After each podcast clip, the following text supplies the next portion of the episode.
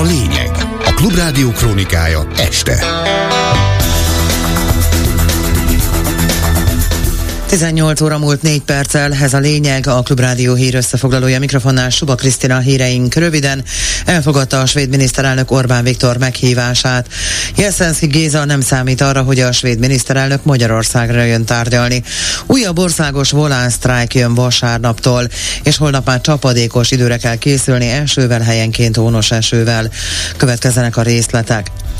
Miután a svéd külügyminiszter azt közölte, hogy az ország miniszterelnöke nem látja értelmét egy svéd-magyar találkozónak az ország NATO csatlakozásának tárgyalásához, Ulf Kristersson mégis pozitív hangvételű levelet küldött Orbán Viktornak, amelyben jelzi nyitottságát a találkozóra.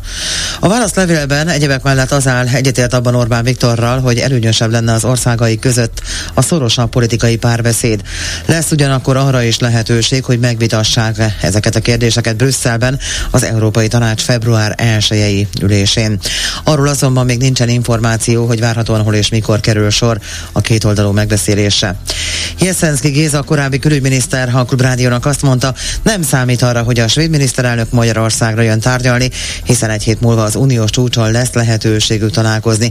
Úgy látja, hogy február végére Magyarország is ratifikálhatja a Svédország NATO tagságát a svéd miniszterelnök elfogadja a meghívást, de ez azt mutatja, hogy Svédország nem haragtartó, békülékeny, és hát azt gondolom, hogy Svédországnak az a célja, hogy Magyarországot kicsit visszahúzni, nem is kicsit, nagyon visszahúzni erről a orosz barát magatartástól.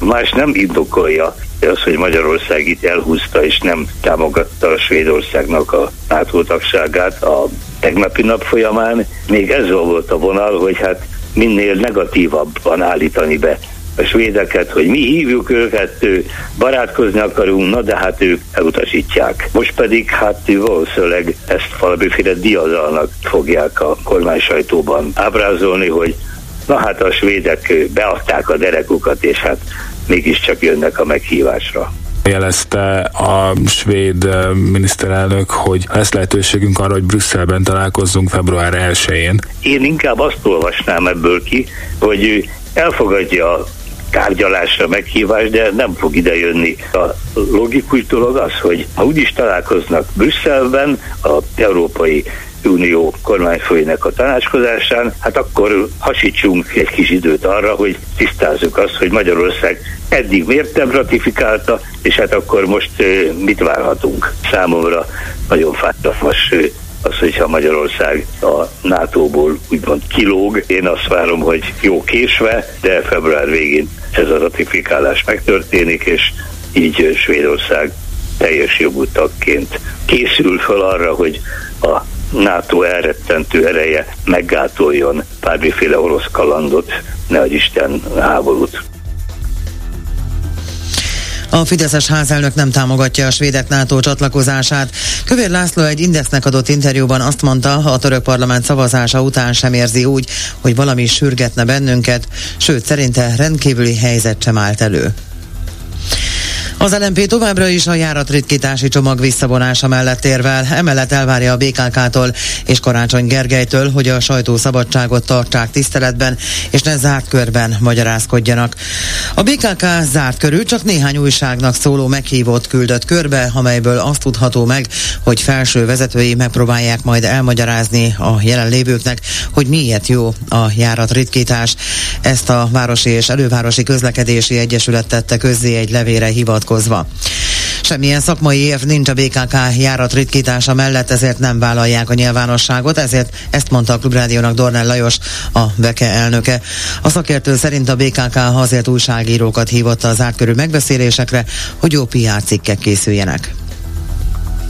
Először is van a BKK-nak egy tulajdonosa. Van a fővárosi önkormányzat, aminek van szakbizottsága ezeket a változtatásokat oda be kéne nyújtani, még akkor is, hogyha egyébként kismértékű változtatások lennének, de szerintem 53 járat ritkítása az nem az. Ezek soha nem ilyen adhok módon történtek. Tehát az egész minősíthetetlen és érthetetlen is, teljesen megmagyarázhatatlan álmokfutásba kezdtek, és hogyha egyébként helyes az intézkedés, és vállalható, akkor miért nem állnak ki, és mondják el, hogy nekünk ez a döntésünk, mert szakmailag szerintünk ez a helyes. De nem álltak ki. Ebből az következik, hogy ők maguk is érezték, hogy ez nem helyes ez az intézkedés. És arra játszottak, hogy hát, ha nem veszik észre az emberek. Mi ezt nevezzük súnyogásnak, elveszítette a kapcsolatot a BKK az utasaival. Ha az intézkedésük egyébként helyes, és szakmailag megáll, akkor most ebből nem lenne balhé. Az utasok mindenképpen a kárát annak, hogy a, a megkérdezésük nélkül és a fejük fölött össze-vissza rángatják őket.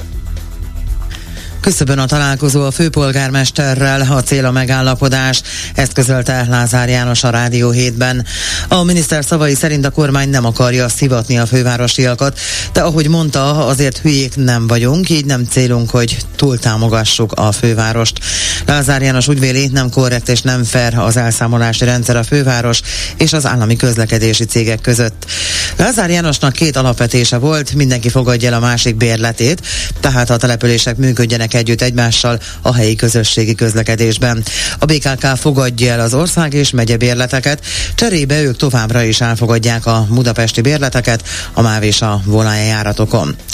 A MÁV-nál és a Volánnál eszközölt változásokat úgy foglalta össze, az ország és megye bérleten kívül minden bérlet megszűnik, és szinte minden kedvezményt egyszerűsítenek és összevonnak. A Volánnál folyó bértárgyalásokról a miniszter azt mondta, korrekt partnernek tekinti a szakszervezeteket. A normális megállapodáshoz, a rábér növekedéshez szükség van arra, hogy a MÁV Volán csoportot átalakítsák, ehhez viszont kéri a munkavállalók támogatását is. A MÁV és a Volán összevonását tíz év alatt tervezik végrehajtani Lázárék. Közben újabb országos volánsztrájk jön hétvégén. Dobi István, a Szolidaritás autóbusz közlekedési szakszervezet elnöke a Klubrádiónak azt mondta, a mai egyeztető tárgyaláson a munkáltatóval megállapodtak az elégséges szolgáltatás mértékéről, és nyilatkoztak, hogy a sztrájkot január 28-án, 29-én tartják. A mai sztrájk előtti egyeztető tárgyaláson a munkáltatóval megállapodtunk az elégséges szolgáltatás mértékéről. Nyilatkoztunk, hogy a sztrájk január 28 és 29-ére megtartása kerül, és ennek megfelelően a munkáltatás tudomásul véve vasárnap és hétfőn két napos sztrájkot tárt a szakszervezet.